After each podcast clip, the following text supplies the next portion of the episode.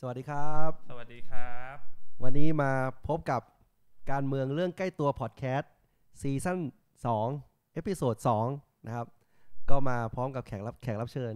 ของเราวันนี้นะครับ สสโต สุภโชตนะครับ บัญชีรายชื่อพรรคก้าวไกลนะครับ ก็วันนี้เราชวนมาคุยเรื่องค่าไฟนะครับพลังงาน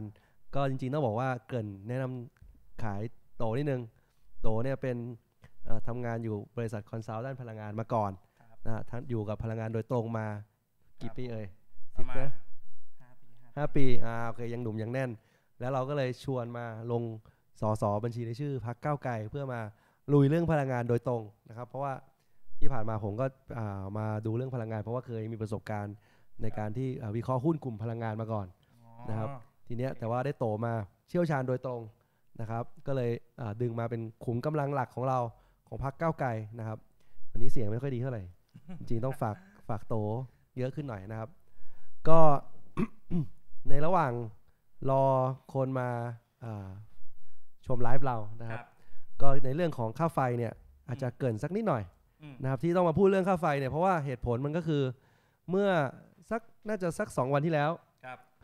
กกพนะครับกระทรวงพลังงานเนี่ยเขามีมติออกมาแล้ว ว่า มติว่าไงครับ เดือนมกราปีหน้าเนี่ยค่าไฟขึ้น ขึ้นอีกแล้ว เพิ่งลดไปไม่ใช่เหรอฮะ เออ จริงๆ 2 วันว่าวันก่อนนายกก็เพิ่งเพิ่งพูดไปแล้วว่าเป็นนโยบายผลงานเนาะ เป็นผลงานของรัฐบาล ผลงานรัฐบาลในตอน อืม แถลงแก้ เดือนแรก แถลงข่าวแก้ไขหนี่นอกระบบเนี่ยก็บอกว่ารัฐบาลก็ทำทุกทุกอย่างเรื่องกับเศรษฐกิจ ในเรื่องของการลดราคาค่าไฟ ครับ แต่ถัดมาปุ๊บก็ขึ้นค่าไฟแล้ว ไม่ทันไรขึ้นอีกแล้วดี อ่า ประชาชนดีใจกันได้อยู่สามสี่เดือน อ่าเป็นโปรโมชั่น เป็นโปรโมชั่น โปรโมชั่นช่วงตั้งรัฐบาลนะครับว่าหลายคนจะไม่รู้ว่าตอนที่เขาจะขึ้นเนี่ยเขาขึ้นมากกว่าตอนเขาลงนะครับ ใช่ครับ ใช่ไหมโต ใช่ครับ ขึ้น ผม เขาลงไปเท่าไหร่ ประมาณหกสิบสี่สตางค์ใช่ไหมแล้วก็ขึ้นมาขึ้นเกือบเจ็ดสิบ70 สตางค์ ลง 46 อ้าวลงสี่สิบหก ขึ้น 69อ่าโปรโมชั่นนี่แปลกไหม โปรโมชั่นแปลกมาก โปรโปรโมชั่นลดค่าไฟช่วงหน้าหนาว ขึ้นค่าไฟช่วงหน้าร้อนขึ้นมากกว่าเดิมอีก ครับ นะก็เป็นเป็นผลงานรัฐบาลนะครับ ซึ่งเอ่อแต่แต่ยังมีข่าวดีอยู่ ยังมีข่าวดีครับ อ่า ข่ วัน ดี นี้ คืออะไรครับผม วันนี้นายกก็มีนักข่าวไปถาม ครับ นายกก็ขึงขังเลย อาทีโกรธเกรี้ยวเหมือนเดิม เออบอกว่าแพงไป ครับ อ่าเดี๋ยวจะต้องทำอะไรสักอย่าง ครับ ก็ต้องรอดู เพราะว่าเรื่องเนี้ยเราจริง ๆ ทางโตกับทางผมก็มีการ เพราะว่ามันมีข่าวมาตั้งแต่ต้นเดือนแล้ว ต้นเดือนพฤศจิแล้ว แต่พวกเราพูดกันมาโดยตลอดนะครับว่า อ่ามั มันมันต้องแก้ด้วยวิธีอื่น ไม่ใช่การวิธีที่รัฐบาลใช้ อ่าไม่ใช่โปรโมชั่นแบบนี้ใช่ไหมครับ ไม่ใช่โปรโมชั่นอย่างนี้ อ่า ใช่ครับ ทีนี้ก่อนก่อนจะเข้าไปว่า อืม แล้วอะไรมันคือที่มาของโปรโมชั่น แล้วทำไมมันถึงจะต้องมาขึ้นค่าไฟกัน บางทีย้อนไปนิดนึง บางทีคนอาจจะฟังข่าวยังงงว่าขึ้น FT เนี่ย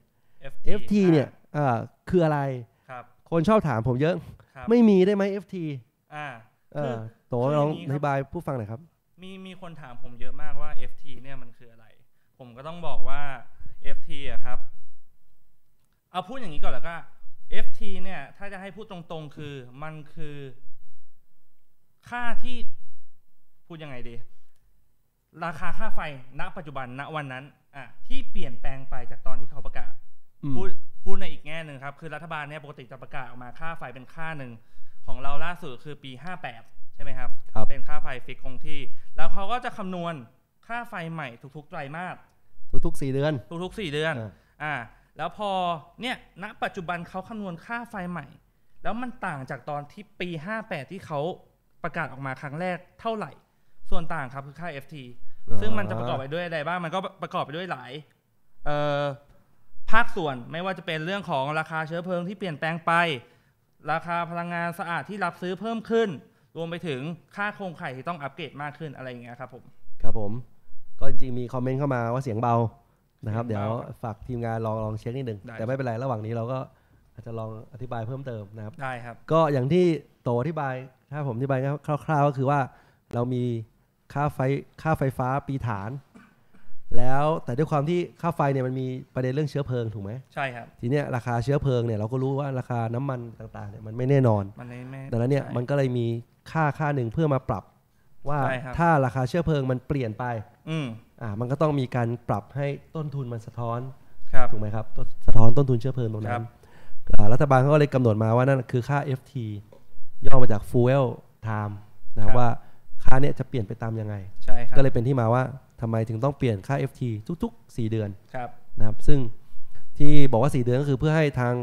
เอ่อไม่ค่าไฟไม่ได้ปรับขึ้นลงบ่อย อืม อ่ะก็เป็น 4 เดือน ถ้าเกิดว่ามันขึ้นช้าก็ไปว่ากันครั้งหน้าถูกไหมครับคือหมายว่าถ้าเชื้อเพลิงขึ้นไปแล้ว แต่ค่าไฟยังขึ้นไม่ทันเนาะเพราะมันฟิกไว้ 4 เดือน ครับ เขาก็จะยกไป ขึ้นครั้งหน้าง ง วดถัดไปอ่ะ ใช่ ทีนี้มัน ครับ ก็เลยเป็นประเด็นว่าแล้วทำรัฐบาลที่เข้ามาลดค่าไฟเนี่ยเขาทำยังไงโหลอ ครั ง บ เล่าดิ ก็ เวลาที่รัฐบาลในอดีตนะครับ เวลาบอกว่าจะช่วยประชาชนในการคงระดับหรือลดค่าไฟไว้เนี่ย สิ่งที่รัฐบาลทำก็คือ หน่วยงานอย่าง e g a p ก็ไม่ต้องจ่ายค่าค่าเชื้อเพลิงที่เพิ่มขึ้น ใช่ไหมครับ ก็คือหรือพูดง่ายๆคือการยืดการจ่ายค่าเชื้อเพลิงออกไป หรือแบกรับไว้เองก่อน แบกรับไว้เองก่อน ยังไม่ต้องจ่ายจ่ายที่อัตราค่าเดิมเท่าเดิม เช่น ค่าเชื้อเพลิงขึ้นไปถึง 2 ล้านแล้ว แต่ปัจจุบันเนี่ยจ่ายอยู่ที่ล้านเดียว ล้านหนึ่งเนะครับ ตัว e g a p หรือกฟผเป็นคนแบกไว้ก่อนส่วนต่างล้านหนึ่งเนี่ย อืมเอาก็ดีสิ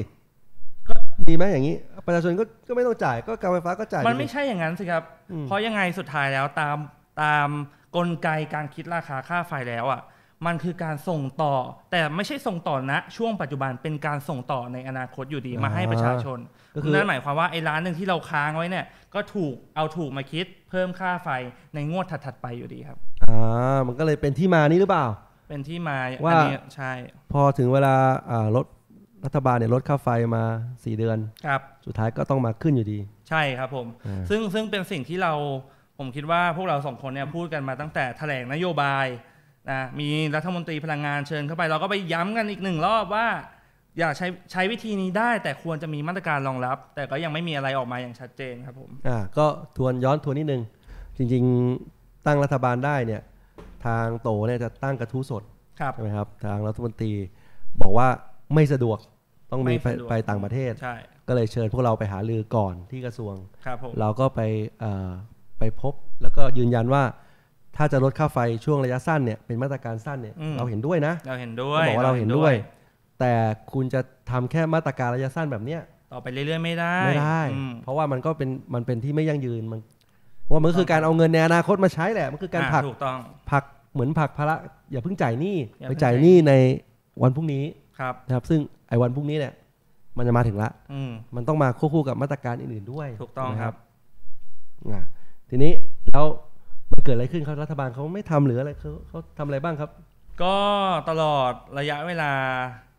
กี่เดือนครับ 6 เดือนประมาณเกือบ 6 เดือนที่ผ่านมาครับ รัฐบาลก็ ยังไม่ถึงยังไม่ถึง ยังไม่ เกิน ถึงยังไม่ถึงยังไม่ถึง แต่ว่า สี่เดือน ช่วงที่ สี่เดือนให้ความเป็นธรรม ช่วงที่ เท่าไหร่ ผ่านมาเนี่ยก็ สาม อย่าง เดือน ที่เรารู้กันว่าค่าไฟมันก็มีการลดเหลือ 3.99 บาท ครับ นะครับ แล้วก็ซึ่งสิ่งที่เขาทำก็เป็นสิ่งที่เราเพิ่งพูดไปว่าให้หน่วยงานอย่างการไฟฟ้าฝ่ายผลิต เป็นคนแบกรับ ค่าเชื้อเพลิงที่เพิ่มขึ้นไว้ก่อนเอ่อแต่ว่าสุดท้ายเนี่ยมันก็มีระยะเวลาที่หมด แล้วตัวหนี้ที่แบกไว้เนี่ยก็ต้องมีการจ่ายจ่ายคืนถูกต้องไหมครับ มัน ครับ ก็เลยเป็นการเพิ่มขึ้นของค่าไฟในช่วงเดือนมกราคมที่จะถึงนี้ อืม แต่ว่าเราก็ต้องมาคาดคะเนวิธีการหรือมาตรการที่รัฐบาลจะใช้ต่อในช่วงมกราคมว่าจะทำยังไงต่อนะฮะ ครับ ก็มีเป็นไปได้หลายทางทั้งการยืดหนี้เหมือนเดิม เนี่ย อ่า ถ้ายืดหนี่ราคาไฟจะลงได้เหลือเท่าไหร่ครับ ก็จะเหลือประมาณ3บาท99หรือ4บาทนิด อ่าสี่บาทประมาณสี่บาทห้า ๆป ส ระมา ตางณค์ 4บาท5สตางค์ คือขึ้นอยู่ดีแต่ขึ้นนิดหน่อย ใช่ครับ แต่ว่ามันก็ก็คือการอย่างที่บอกก็ไปจ่ายหนี้วันพรุ่งนี้อีก อ่า อีก แต่หนี่ อีกเหมือนเดิม ใช่หนี่ที่ถืออยู่เนี่ยปัจจุบันประมาณ 95,000 ล้านบาท อืม มันก็จะใหญ่ขึ้นอีก 40,000 ล้านบาท ต่ออ ม สี่เดือนใช่ไหมครับ ครับ เดือนละหมื่นล้าน ก้อนนั้นอ่ะแสนสามหนึ่งแสนสามหมื่นล้านบาทช่วงเดือนพฤษภาคมค่าไฟจะขึ้นอีกเท่าไหร่ อันนี้ก็เราต้องเป็นเป็นสิ่งที่เราต้องไปคิดต่อจะแตะห้าบาทเนี่ยครับ ครับ แล้วก็อย่าอย่าอย่างที่บอก ค่าไฟที่จะขึ้นเนี่ยมันคือช่วง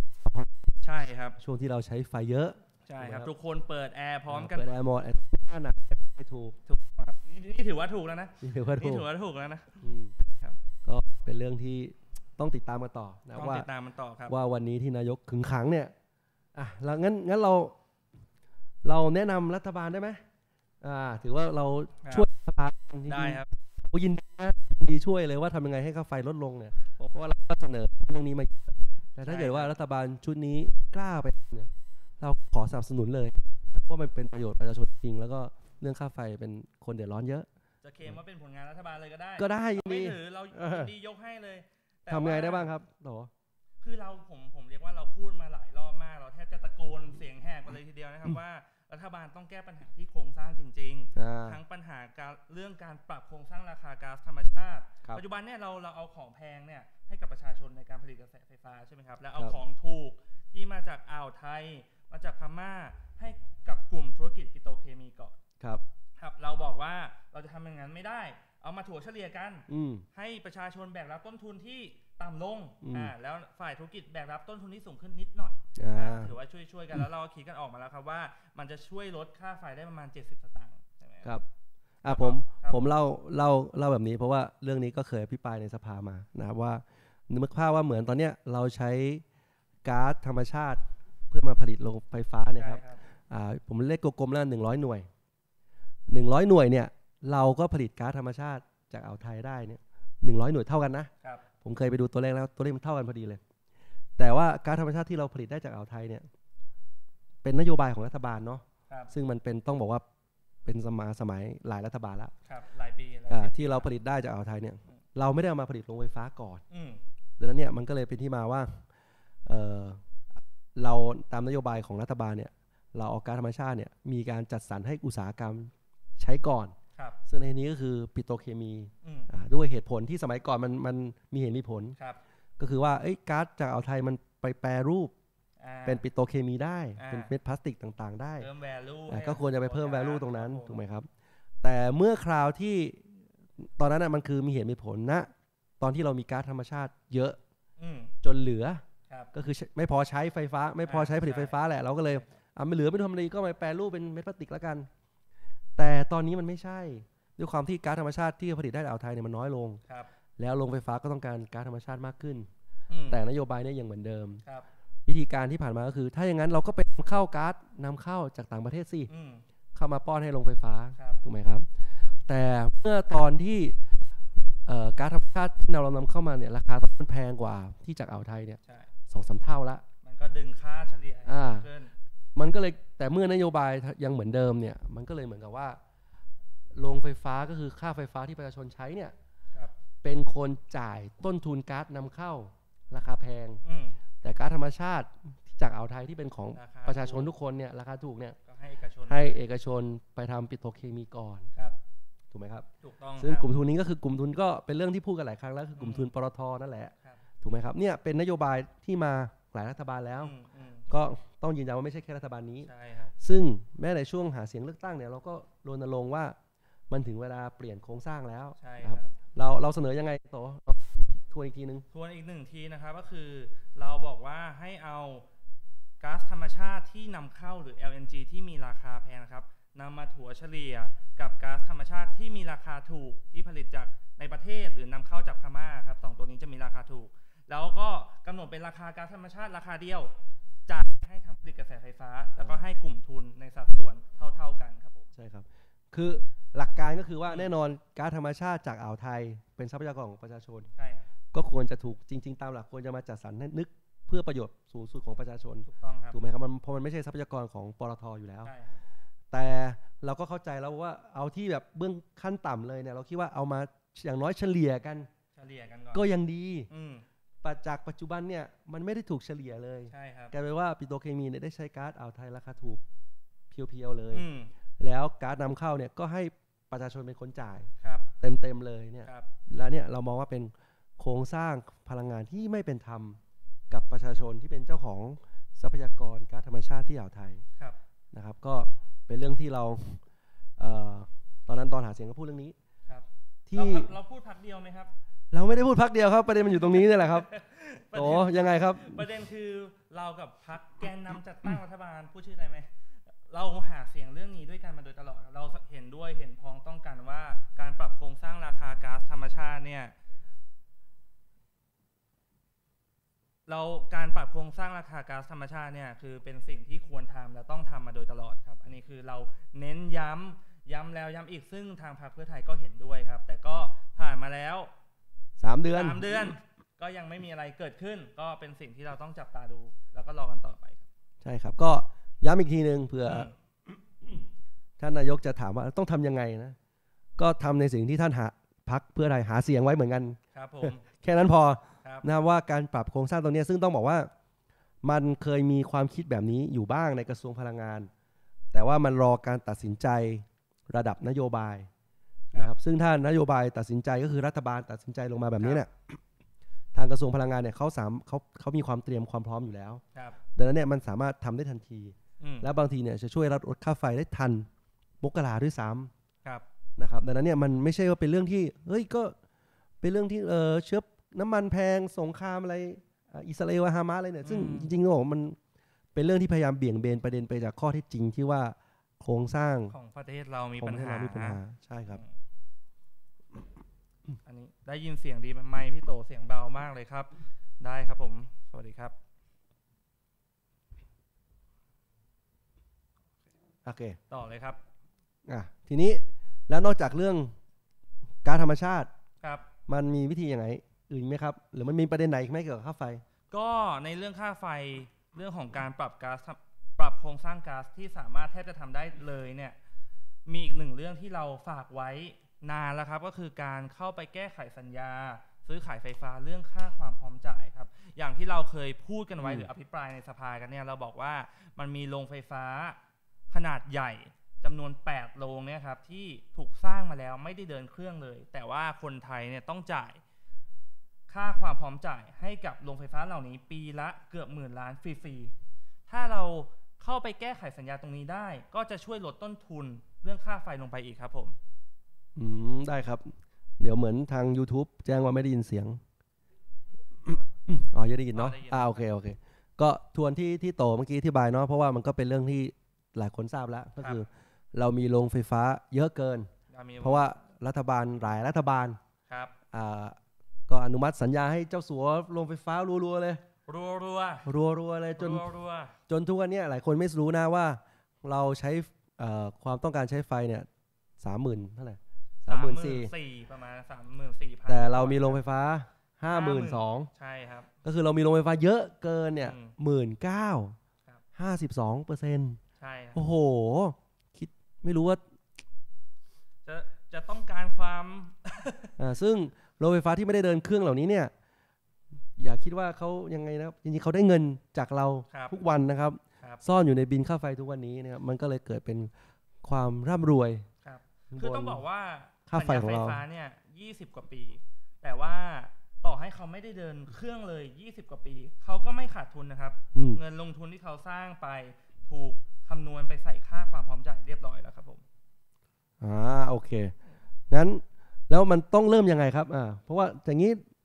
ชอบมีคนอ่ามาถามผมว่า แต่มันเป็นสัญญาที่ทำกับเอกชนไว้แล้วนี่ อืม อ่า อืมคือก็มีหนึ่งข้อที่ที่ผมเคยอภิปรายไว้อย่างน่าสนใจนะครับ คือในทุกๆสัญญาไฟฟ้าเนี่ยมันจะมีข้อกำหนดข้อหนึ่งเรียกว่าเหตุสุดวิสัย หรือว่า force majeure เนะครับ มันกำหนดไว้ว่าถ้าเกิดเหตุที่ไม่ได้คาดคิดหรือไม่ได้คาดคิดมาก่อนจากฝั่งรัฐบาลเนี่ยครับเราสามารถเข้าไปแก้ไขสัญญาได้ ซึ่งโรงไฟฟ้าที่เราสร้างมาที่เราพูดถึง 8-9 โรงที่ไม่ได้เดินเครื่องครับ ถูกสร้างมาก่อน เกิดเหตุการณ์หนึ่งครับ คือเหตุการณ์โควิด -19 นะครับ อืมครับ ซึ่งทำให้สิ่งที่เราพยากรณ์ไว้ ความต้องการไฟฟ้าที่เราพยากรณ์ไว้เนี่ย มันต่ำกว่าความเป็นจริงอ่าสิ่งที่เกิดขึ้นต่ำกว่าสิ่งที่เราพยากรณ์นั่นนั่นหมายความว่าสิ่งสิ่งที่เราคาดการณ์ไว้ไม่เกิดขึ้นแล้ว นี่คือเหตุสุดวิสัยที่เราจะเอาไปแก้ไขสัญญารัฐกับเอกชนได้หนึ่งข้อครับผม อ่าโอเค คือสำหรับผมเนี่ยมองว่าต่อให้เอ่อแน่นอนว่ามันต้องเป็นการแก้ไขสัญญาเนี่ยเราก็รู้นะว่ามันต้องเป็นเรื่องที่ตกลงกันทั้งทั้งสองฝ่ายทั้งรัฐและเอกชน แต่ประเด็นมันอยู่ที่ว่า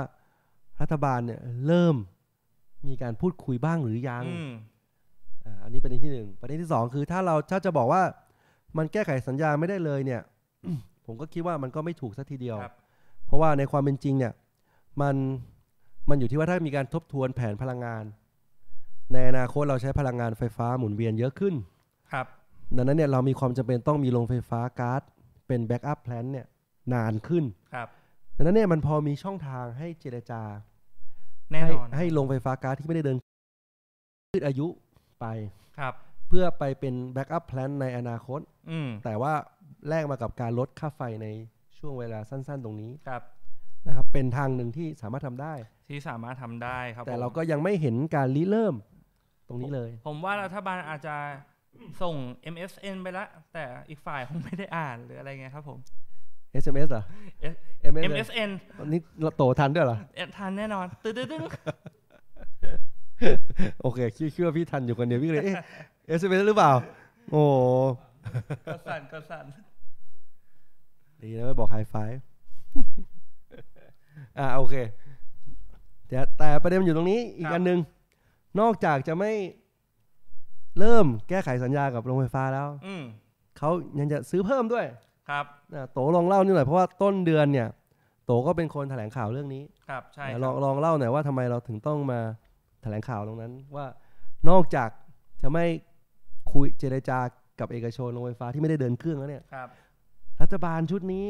ก็ตั้งใจจะเซ็นสัญญารับซื้อไฟฟ้าเพิ่มอีก ครับผม มันคือยังไงกันแน่เนี่ยฮะ ก็คืออย่างที่เกรินไปในตอนต้นเนี่ยนะครับ ก็คือ ราคารับซื้อหรือเงินที่รัฐจ่ายให้โครงการพลังงานหมุนเวียนต่างๆ ก็เป็นต้นทุนอีกต้นทุนก้อนหนึ่งในค่า FT ของค่าไฟพี่น้องประชาชนใช่ไหมครับ เพราะฉะนั้นหมายความว่าการเซ็นสัญญา โครงการพลังงานหมุนเวียนที่เพิ่มขึ้น อืม ก็จะทำให้เงินที่รัฐต้องจ่ายหรือเอามาขึ้นค่าไฟเนี่ยเพิ่มขึ้นไปด้วย มันก็มีความพยายามครับ ในการที่จะเซ็นโครงการพลังงานหมุนเวียนจำนวนกว่า 5,000 เมกะวัตต์ อ่า นะครับ แต่ประเด็นคือถ้าเซ็นปกติมันไม่มีปัญหา แต่มันดันมีประเด็นตรงที่ศาลปก เดี๋ยว ค เดี๋ ร ย อ ว ง เดี๋ยวก่อนไปตรงนั้น อ่าก่อนไปตรงนั้นนะฮะ ผมตัวอีกทีนึงนะ เมื่อกี้ผมมีตัวย้อนตัวเลขไปแล้ว เรามีกำลังการผลิตไฟฟ้า ครับ เยอะเกินกว่าที่ต้องการใช้เนี่ย52เปอร์เซ็นต์ อืม ครั 19,000 บ เมกะวัตต์ ใช่ แต่เรารัฐบาลเนี่ยกำลังจะรับซื้อพลังงานหมุนเวียนเพิ่ม อีก 5,000 อีก เป็น 2 0 0 0 5,200 เมกะวัตต์ ครับ โอ้โหหมื่นเก้านี่ยังเยอะไม่พอเหรอ ยังไม่พอยังไม่พอ ไม่สะใจนะเขา ยั ยังง ไม่ รวย สะใจครับ เขายังรวยไม่พ อ เขาคือใครครับ เขายังรวยไม่พอ เขายังรวยไม่พอครับ แล้วไอโครงการนี้มันมันมีประเด็นยังไงนะครับ ครับ คือโครงการเนี้ยถ้าดูผิวเผินมันก็เหมือนเป็นการรับซื้อพลังงานหมุนเวียนปกติทั่ว ๆ ไป แต่ว่าศาลปกครองครับ ดันมีคำสั่งออกมาให้ชะลอหรือทุเลาเซ็นสัญญา โครงการพลังงานลมไว้ก่อนจำนวน 1,500 เมกะวัตต์ครับ ซึ่งเหตุผลที่ให้ไว้ค่อนค่อนข้างชัดเจนครับว่า มีกระบวนการสอดทุจริต แล้วก็ไม่โปร่งใสเกิดขึ้นครับ โดยที่ปกติแล้วเนี่ยเวลารับซื้อต้องมีการออกระเบียบหลักเกณฑ์ เดี๋ยวนะผมก่อนก่อนไปตรงนั้น อ่าครับผม คำสั่งพิพากษาเนี่ยศาลปกครองเนี่ยชัดเจนมาก ใช่ครับ ว่าไม่โปร่งใส อืม ไม่ยุติธรรม ไม่ยุติธรรม แล้วก็ แล้วก็ขอให้ชะลอการเซ็นสัญญา เพื่อตรวจสอบก่อน 1,500 เมกะวัตต์กับโครงการลมนะครับ แต่รัฐบาลทำไงครับ แต่รัฐบาลครับก็รีบเซ็นสัญญาครับ กับโครงการลงไฟฟ้าพลังงานแสงอาทิตย์ 700 เมกะวัตต์ หลังจากที่ศาลประกาศออกมาเพียงไม่กี่วัน อ่ะคือ ครับ ต้องต้องอธิบายเสริมนิดนึง ได้ครับ เอ่อ5,200 เมกะวัตต์ที่รับซื้อพลังงานหมุนเวียนเนี่ย มันมีหลายก้อน ก็คือ ใช่ ก้อนที่เป็นพลังงานแสงอาทิตย์ ใช่ อ่าพลังงานแสงอาทิตย์บวกแบตเตอรี่ ใช่ครับ แล้วก็พลังงานลม อืม ใช่ไหมครับ แล้วก็อาจจะมีพลังงานเอ่อชีวมวลขยะ ชี อะไร ว ก็ ม ว่าว ไป ลขยะครับ ศาลเนี่ยมีคำสั่งทุเลาชั่วคราว ทุเลาชั่วคราวค เฉ รับ พาะพลังงานลม ใช่ครับ เพราะว่าผู้ฟ้องเป็นผู้ยื่น ใช่ ยื่นเอ่อพลังงานลม อืม ก็เลยฟ้องในส่วนของพลังงานลม อืม ศาลปกครองกลางก็เลยมีคำสั่งมาแบบนี้ ครับ ศาลปกครองกลางก็มีคำสั่งที่ว่าตัดสินมาว่าไม่โปร่งใสไม่ยุติธรรมแล้วก็สร้างอาจจะสร้างความเสียหายให้กับประ ให้ เทศ กับประเทศชาติได้ครับผม อ่าเฉพาะพลังงานลม เฉพาะพลังงาน แต่กระบวนการทั้งหมดเนี่ย อืม มันคือกระบวนการเดียวกัน ใช่ครับมันมาจากระเบียบรับซื้อเดียวกัน วิธีการรับซื้อเดียวกันหมด ใช่ครับ ถึงแม้ว่าศาลจะตัดสินแบบแค่พลังงานลม ใช่ครับ แต่พอตัดสินปุ๊บโอ้รัฐบาลก็เลยรีบ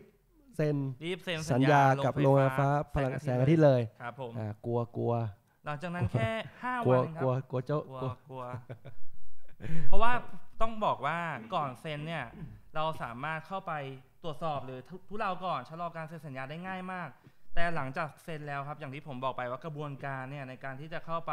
แก้ไขสัญญามันค่อนข้างที่จะยากและกินเวลานานครับผม อืม อืม ทีนี้เราลองย้อนไปอีกทีนึงว่า แล้วไอ้ที่เราที่ศาลปกครองบอกว่ามันทำแม่งทำแม่งเนี่ย อืม มันทำแม่งยังไงเนี่ยแล้วเผื่ออาจจะคนอาจจะคิดว่า ได้ครับ อยากทราบรายละเอียดว่าไอ้ ไอ้คำว่าไม่โปร่งใสไม่ยุติธรรม อืม อาจสร้างเสียหายความเสียหายกับประเทศเนี่ย ได้ ไส้ใน ครับ มันคืออะไรครับ คือต้องบอกว่าเวลาประเทศไทยเปิดการรับซื้อหรือว่าอยากจะมีพลังงานทดแทนเพิ่มมากขึ้นเนี่ย อืม ตามกฎหมายแล้วครับกกพหรือคณะกรรมการกำกับกิจการพลังงานเนี่ยต้องออกระเบียบการรับซื้อออกมานะครับ ซึ่งในอดีตเนี่ยก็จะเป็นการเรียกว่าการประมูล อ่ะเดี๋ยวเดี๋ยวผมว่าพี่โทษทีโตโตข้ามไปสเต็ปหนึ่ง นั่นก็คือ สเต็ปแรกคือมันต้องเริ่มจากกพช อ่า อ่า โอเคครับน ก นี้ พช ข้าม คืออะไร ข้ามป อ่ะโต กพชคือคณะกรรมการนโยบายพลังงานแห่งชาติ ซึ่งเป็นคนกำหนดว่าเราอยากจะรับซื้ออะไรเท่าไหร่ ซึ่งนายกรัฐมนตรีเป็นประธานค ใช่ ณะ ค กรรมการนซึ่โยบายพ ฐ ลัง ม งาน ตเป็ แห่ง ปะ ชาติ ธนแล้วของล็อตเนี้ยไอ้ห้าพันเนี้ยนายกรัฐมนตรีก็คือพลเอกประยุทธ์จันทร์โอชา อ่าให้ เป็น ความ น ให้ความเป็นธรรมกับนายกเศรษฐาหน่อย ให้ความเป็นธรรมกัน อ่าว่า 5,200 เนี่ย อืม ไม่ใช่จากรัฐบาลนายกเศรษฐาเป็นคน ครับ เริ่มนะ อ่า เป็นนายกพลเอก ป ประ ระ ยุ ยุ ท ท ธ์ ธ์ องคมนตรีเนี่ย องคมนตรีของเราเนี่ยเป็นคนเริ่ม ใช่ องคมนตรีเป็นคนเริ่ม อ่า อ่าครับผม แล้วยังไงต่อครับ แล้วก็หลังจากนั้นเนี่ยพอกพชสั่งลงมาแล้วว่า อยากซื้อพลังงาน 5,200 เมกะวัตต์คณะกรรมการกำกับกิจการพลังงานหรือกกพก็ต้องทำตามใช่ไหมครับ ก็ต้องออกระเบียบรับซื้อออกมา แต่ระเบียบรับซื้อเนี่ยรอบล่าสุดมันดันแปลก แปลกตรงตรงที่เขาบอกว่าจะไม่มีไม่มีการประกวดราคากัน แต่ว่าเป็นการให้คะแนนเชิงเทคนิคอย่างเดียวใช่ไหมครับ อ่า แต่ปัญหามันอยู่ที่ คือ ไม่มีการออกวิธีการบอกว่าจะให้คะแนนกันอย่างไร อ่ะก็คือประกาศรับซื้อนะ อ่า ไม่มีหลักเกณฑ์ด้วย ไม่มีหลักเกณฑ์ว่าจะให้ เอ่ คะแนน อ ยังง ไม่รู้ว่าจะประกาศให้ใครชนะได้หรือไม่ได้ ใช่ ถูก ค ไห รั ม บ นี่ต้องยืนอ้ำอีกทีนะ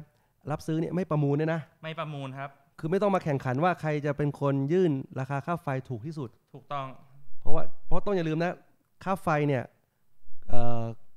รัฐบาลรับเซ็นสัญญาซื้อมาเท่าไหร่เนี่ยคนจ่ายเนี่ยไม่ใช่รัฐบาลนะครับ คือประชาชนนะครับ คือประชาชน เพราะว่า ใช่ ต้นทุนทั้งหมดก็จะถูกผลักภาระมาเป็น FT เนี่ยแหละ ที่ว่า ใช่ครับ ขึ้นราคาเนี่ย ใช่ครับ แต่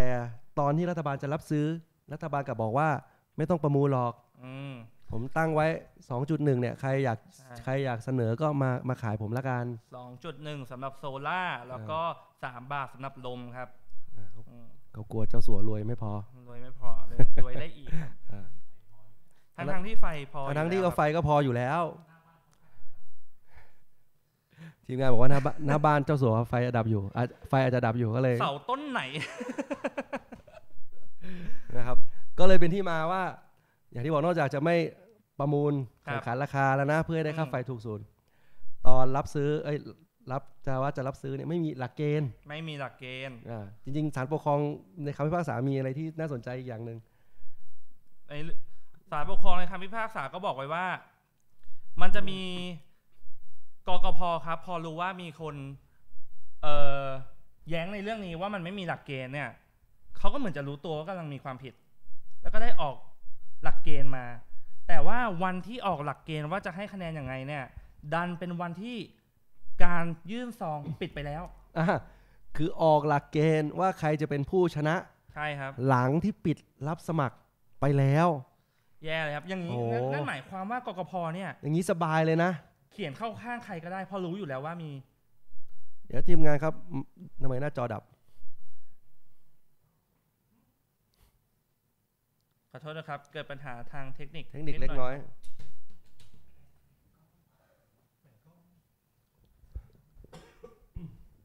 ไม่ผมอาจจะโอเคตรงไม่นะโอเคครับได้ครับผม ไฟเจ้าสัวดับ อืมแล้วเสียงเสียงยังได้ยินอยู่ไหมครับ เสียงได้ยินอยู่งั้นนี่เราอาจจะหมายความว่าไฟฟ้า เนี่ย จะไม่ ไฟดับ พอแล้ว เออ นี่คือเหตุผลที่ นี่ เรา คือ ต้อ เห ง ตุผลที่ต้อง สร้าง ซื้อ รับซื้อไฟฟ้าเพิ่มใช่ไหมครับ โอ้โห ไม่พอ อืมแรงจริงเลย ของแรงครับ ข ข อ อง ง แร แรง ง ของแรงกลุ่ม หรื ทุ อน ว่าที่เราพูดมานี่ผิดทั้งหมดเลยฮะ ไฟสภานะไฟเรา ไฟไฟสภานี่เราอยู่ที่สภากันนะครับผม ตกครับ โอเค อ่ะกลับมาต่อ โอเค ก็คือมีการออกหลักเกณฑ์หลังจากที่ปิดรับ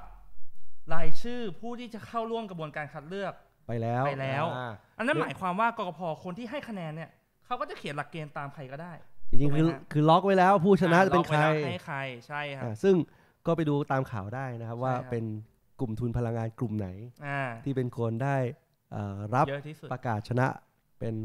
เอ่อในเรื่องของการรับซื้อพลังงานหมุนเวียนรถนี้ ใช่ครับใช่ ก็ไม่ยากอะไรอยู่แล้ว ทุกคนก็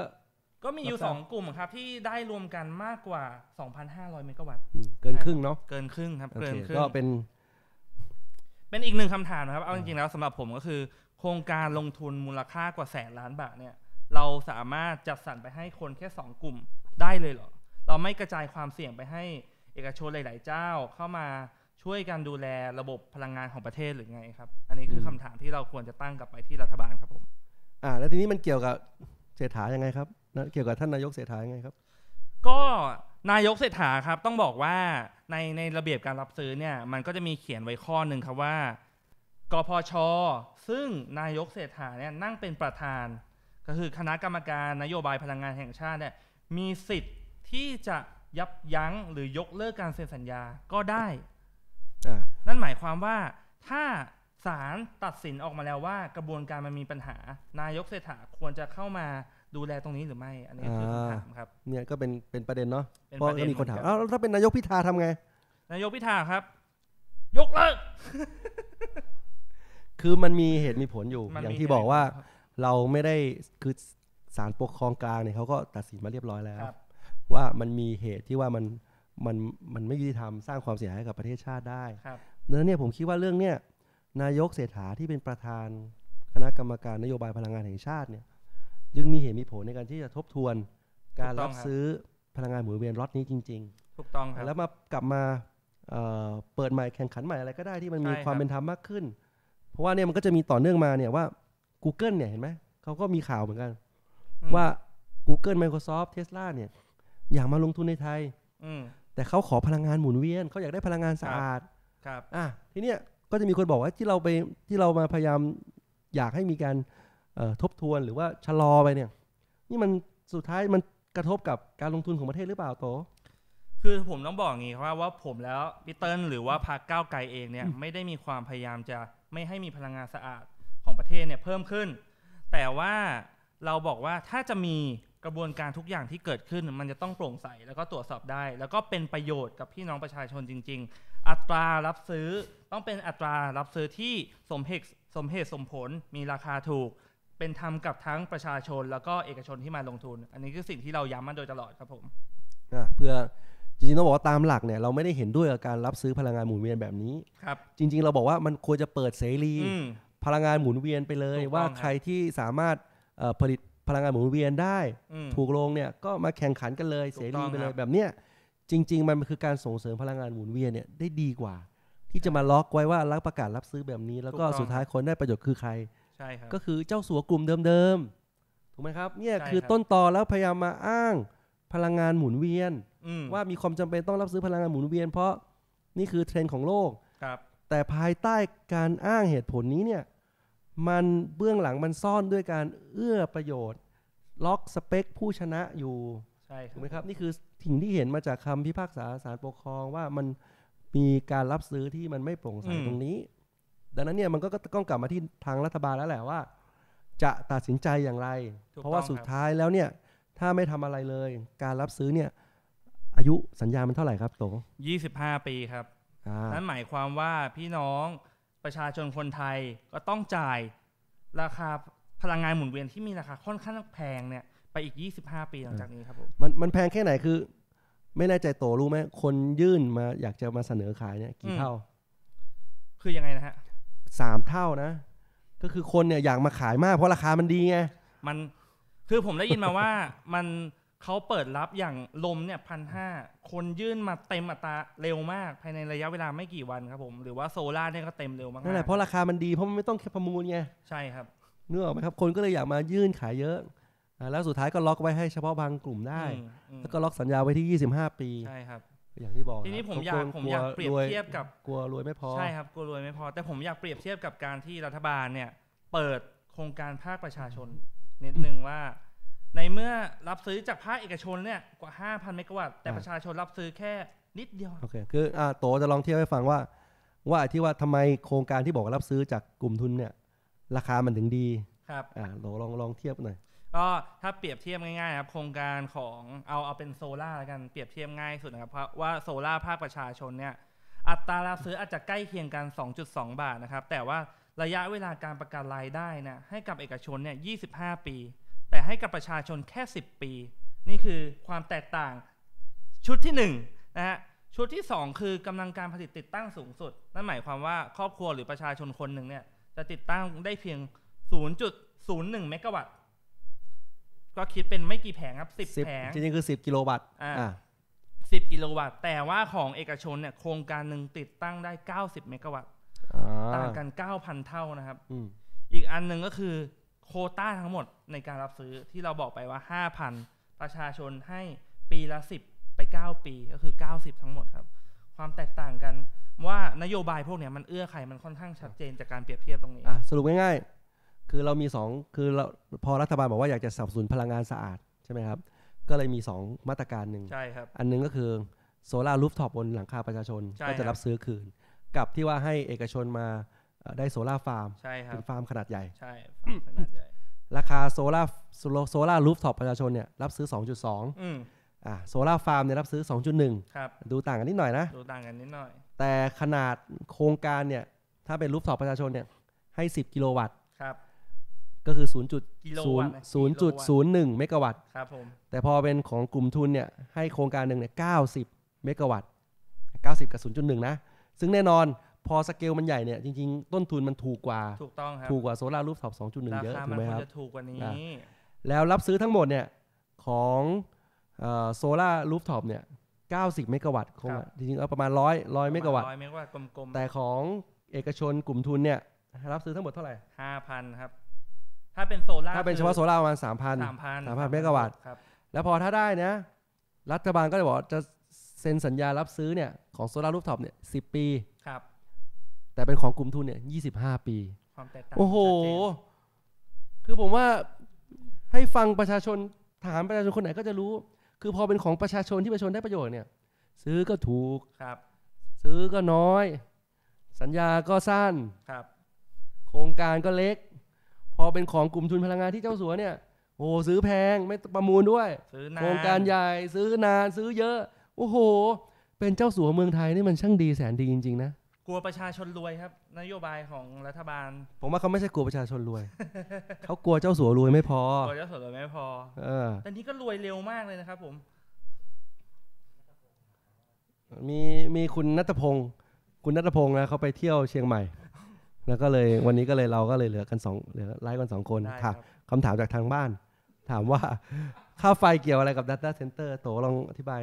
คุณรัตพงศ์นิดหน่อยสิ ค่าไฟคือคือผมต้องบอกว่าในในบริษัทใหญ่ ๆ หรืออย่างที่ที่พร้อมจะเข้ามาลงทุนเนี่ยครับเขาแน่นอนว่าเขามีโกของตัวเอง หนึ่งในนั้นคือเขาเขาประกาศตัวเองว่าจะเป็น RE 100 นั่นหมายความว่าพลังงานที่เขาใช้หรือการปลดปล่อยทุกอย่างต้องมาจากพลังงานสีเขียว แล้วก็เขาถึงจะหาค่าไฟพลังจากพลังงานสะอาดเนี่ยภายในประเทศเรา อันนี้คือที่เราพูดเพิ่งพูดคุยกันเมื่อกี้ว่าทำไมเราต้องพยายามจัดหาพลังงานสีเขียวให้กับกลุ่มที่จะมาลงทุนใน Data Center พวกนี้ครับ ใช่ เพราะว่าพอไม่มีพลังงานสีเขียว เขาก็รู้สึกว่ามันไม่สอดคล้องกับเอ่อมิชชั่นของของ ใช่ โก ของ ของ องค์องค์กรกรของเขาที่เขาอยากได้พลังงานหมุนเวียนอย่างเนซิโร่ถูกไหมครับ ใช่ครับ แต่จริงๆ มันเรื่องเดียวกันนะ อืม ถ้าค่าไฟเราแพง อืม เพราะว่าโครงสร้างไม่เป็นธรรมเนี่ย อืม นึกภาพถ้าเราเขานักลงทุนตัดสินใจลงทุนระหว่างไทยกับเวียดนามที่ถูกกว่าเนี่ย อืม ใครอยากจะมาลงทุนในไทย ถ้าค่าไฟเราต้องมาแพงเพราะว่าเรามีเจ้าสัวพลังกลุ่มทุนพลังงานแบบนี้ ไปเวียดนามน เขาก็ไป หมด เวียดนามกันถูกไหมครับ ใช่ เนี่ยนั่นมันเลยกระทบขีดความสามารถการแข่งขัน ถูกต้องครั อั บ นนี้ยังไม่นะอันนี้นี่คือการลงทุนนะ อืม จริง ๆ มันกระทบขีดความสามารถการแข่งขันด้วย ถูกต้อง อันนี้ ครับ ภาพโรงงานในไทยอุตสาหกรรมที่ไทยเนี่ย อืม เขาจะส่งออกเขาก็ต้องแข่งกันทั้งโลก ถูกต้องครับ แต่พอค่าไฟเราแพง อืม ก็จะไปผลิตของแข่ง ต้น กับ ทุนเขาก็แพงขึ้น เอ่อจะ ขอ ผลิตของสู้เวียดนามสู้จีนยังไงนะอ่าดังนั้นเนี่ยมันเลยเป็นเรื่องเดียวกันกับ การพัฒนาเศรษฐกิจของประเทศไทยในภาพรวมด้วย อ่ะถูก เรื่อง ต้ ของ รั ค่า บ ไฟพลังงานตรงนี้เนี่ย ถูกต้อง นะครับก็ต้องอันนี้ก็ตอบคุณนัทพงศ์ FC ของเราไว้ตรงนี้นะครับเมื่อกี้มีคุณเกียร์นะถามว่า 25 ปีเนี่ยเทียบเท่ากับเกิดจนจบปริญญาตรีเลยนะยิงจบปริญญาตรี ปริญญาโทสองใบครับ เออยิงจบปริญญาตรี21 22 มียังนานกว่าอีก เออดังนั้นเนี่ยโอ้โหไม่รู้จะ เป็นเจ้าสัวของไทยดีจริงๆนะผมก็อืมนะครับ ก็ ครับผม ก็เลยเป็นที่มาของขบวนที่เราพยายามเอ่ออ ม มาเล่าว่าเป็นขบวนการ จริงๆมันก็ผมว่าพูดได้อะขบวนการปล้นค่าปล้นคนไทยอะ อืม